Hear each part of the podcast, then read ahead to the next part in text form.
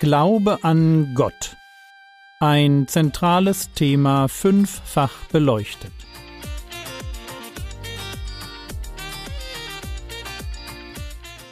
Theologie, die dich im Glauben wachsen lässt. Nachfolge praktisch dein geistlicher Impuls für den Tag. Mein Name ist Jürgen Fischer und heute geht es um Glaubenswachstum. Nachdem wir uns mit den Fragen, was Glaube ist, welche falschen Formen es gibt und wie man einem Mangel an Glauben begegnet, nachdem wir uns mit diesen Fragen beschäftigt haben, soll es heute um die Frage gehen, muss mein Glaube wachsen? Und wenn ja, wie macht man das? Fangen wir mit der Frage an, muss mein Glaube wachsen?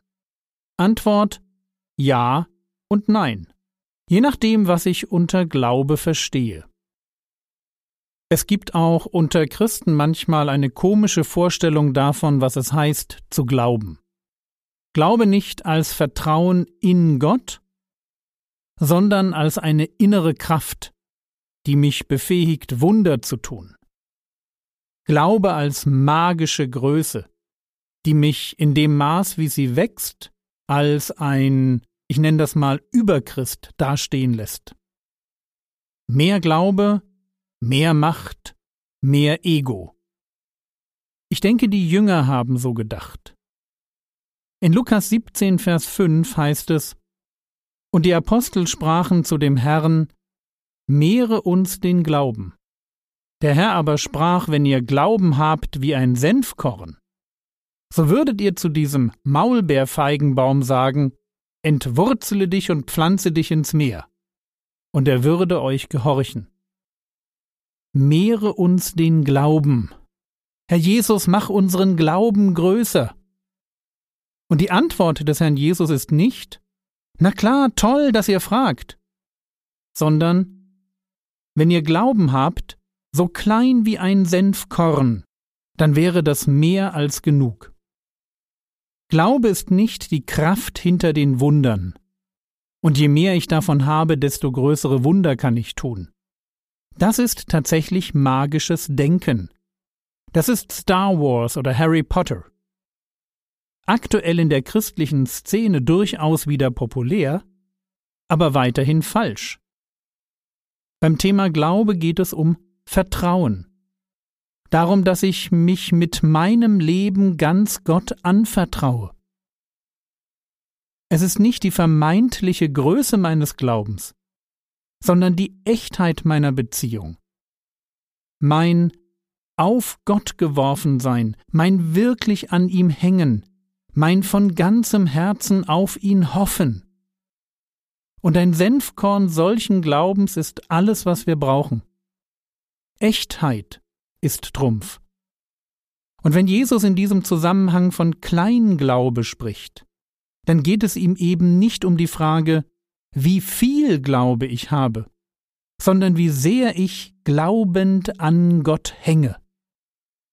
Schaut man sich die Stellen an, wo Jesus den Kleinglauben der Jünger tadelt, dann merkt man ganz schön, wie das Problem des Kleinglaubens ein Problem des Vertrauens ist. Kleinglaube ist zweifelnder, vergesslicher oder anmaßender Glaube. Es ist nicht zu wenig Glaube, sondern unreifer Glaube. Merkt euch einfach, Glaube ist wie Käse. Wenn er unreif ist, dann brauche ich nicht mehr davon. Kleinglaube ist ein Glaube, der sich noch entfalten muss. Der Kleingläubige muss es noch lernen, weniger von sich und alles von Gott zu erwarten. Unsere Eingangsfrage lautete Muss mein Glaube wachsen? Wenn es sich dabei um geistliche Stärke handelt, dann nein. Ein Senfkorn großes Stück, echter Glaube kann Berge versetzen. Und trotzdem fordert der Apostel Paulus seinen Kollegen Timotheus auf in 2. Timotheus 2, Vers 22. Die jugendlichen Begierden aber fliehe. Strebe aber nach Gerechtigkeit, Glauben, Liebe, Frieden mit denen, die den Herrn aus reinem Herzen anrufen. Hier steht, strebe nach Glauben. Und wir merken, Glaube ist etwas, das bewahrt und gepflegt und ein Leben lang gefördert werden will. Wie macht man das? Wie strebt man nach Glauben, wenn man verstanden hat, dass Glaube etwas mit Vertrauen zu tun hat? Wie sorge ich dafür, dass mein Glaube reift und nicht über die Jahre vergammelt? Drei Tipps, die mir persönlich helfen. Erstens nehme ich die Lektion 2 dieser Reihe von einem Glauben, der nicht oder nicht mehr rettet, ernst. Ich frage mich, ob mein Glaube nur Begeisterung sein könnte. Ich überlege mir, welche guten Werke ich tun kann, und ich passe echt auf, dass mir Irrlehrer nicht das geistliche Leben zerstören. Für mich ist mein Gottvertrauen nicht selbstverständlich. Ich habe gute Freunde, mit denen ich über Jahre hinweg Gemeinde gebaut habe, ich habe gesehen, wie sie ihren Glauben verloren haben. Und es geht mir dabei jetzt nicht um eine theologische Einordnung ihres Verhaltens, sondern nur um die Tatsache, dass mir meine Freunde, die heute von Gott nichts mehr wissen wollen, eine Warnung sind. So will ich nicht enden.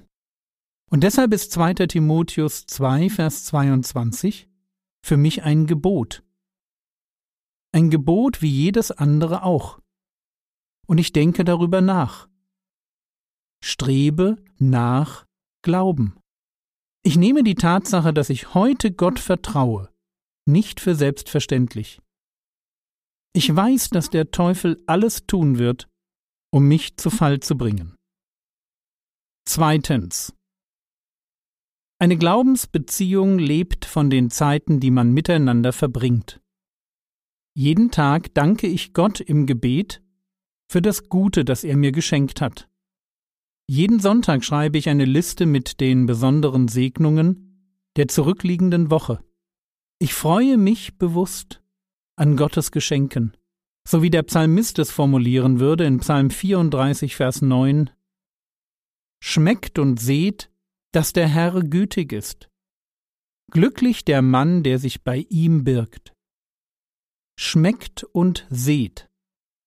Das ist mehr als wisst und glaubt. Ich sorge dafür, dass ich die Güte Gottes in meinem Leben beschreiben und feiern kann. Das tut nämlich meiner Seele gut und meiner Beziehung zu Gott. Drittens. Ich nutze die kleinen Herausforderungen im Leben, um Glauben zu trainieren. Was meine ich damit? Wenn ich in eine Situation komme, die nicht sonderlich bedrohlich ist, die mich aber herausfordert, vielleicht weil mein Zeitplan durch meine eigene Schusseligkeit völlig durcheinandergebracht wurde, oder ich mich womöglich zu Recht über meine Frau ärgere, oder etwas, das ich bestellt habe, kaputt ankommt. So eine Art von Situation, die mich schnell dazu bringen könnte, ärgerlich oder ängstlich zu werden. Dann nutze ich so eine Situation, um ganz schnell Gott zu danken, ihm mein Vertrauen auszusprechen, ganz schnell genau das zu tun, was sein Wort sagt, und dann, fast wie in einem Experiment, zu erleben, wie er die Situation auf seine Weise löst. Ich ahne, dass euch das komisch vorkommt. Aber ich habe so viele interessante und grandiose Erfahrungen mit Gott auf diese Weise gemacht. Und warum lässt das meinen Glauben reifen? Ist klar, oder? Wenn ich in kleinen Situationen bewusst Gott vertraue und eben nicht meinen Gefühlen, meinen Erfahrungen, oder meinen vermeintlichen Möglichkeiten. Wenn ich ausprobiere, wie gut mein Leben mit ihm gelingt, wenn ich neugierig an seiner Hand die kleinen Herausforderungen meistere, so wächst auf die Weise mein Vertrauen. Schritt für Schritt. Und genau darum geht es. Vor den großen Glaubenssprüngen kommen immer die kleinen Trippelschritte.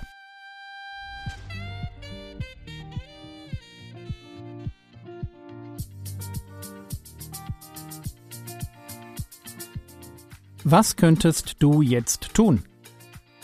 Du könntest überlegen, wo dir das Konzept vom magischen Glauben schon begegnet ist und für welche Irrlehre es herhalten musste. Das war's für heute. Wenn du sie noch nicht kennst, dann schau dir doch mal meine Homepage an www.frogwords.de.